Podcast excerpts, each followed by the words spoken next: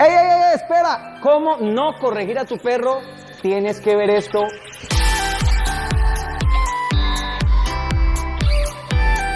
Tenemos familias que son expertas en decirle, no Firulai, no Firulai, no, no haga esto, no haga aquello, no haga esto otro. Pues hoy vamos a aprender cómo es que tenemos que manejar las órdenes con nuestros perros y cómo mejorar con ellos la comunicación. Primero, no regañes a tu perro por el nombre.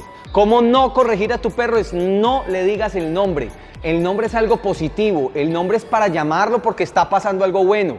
Muchas personas corrigen el perro diciéndole el nombre, no lo hagas. Segundo, muy importante, hacer que nuestros perros comprendan qué tonos son correctos y qué tonos son incorrectos. Tonos agudos son para premiar. ¡Eso! ¡Muy bien! Tonos graves son para corregir.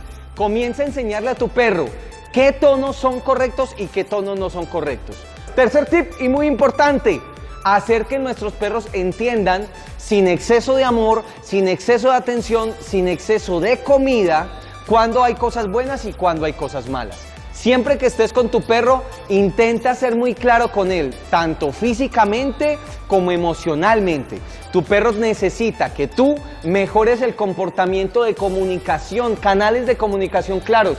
Eso es hacer un perro ciudadano ideal, un perro feliz para una familia feliz. Sean felices, el profe se los dice. Nos vemos. Chau, chau, chau, chau.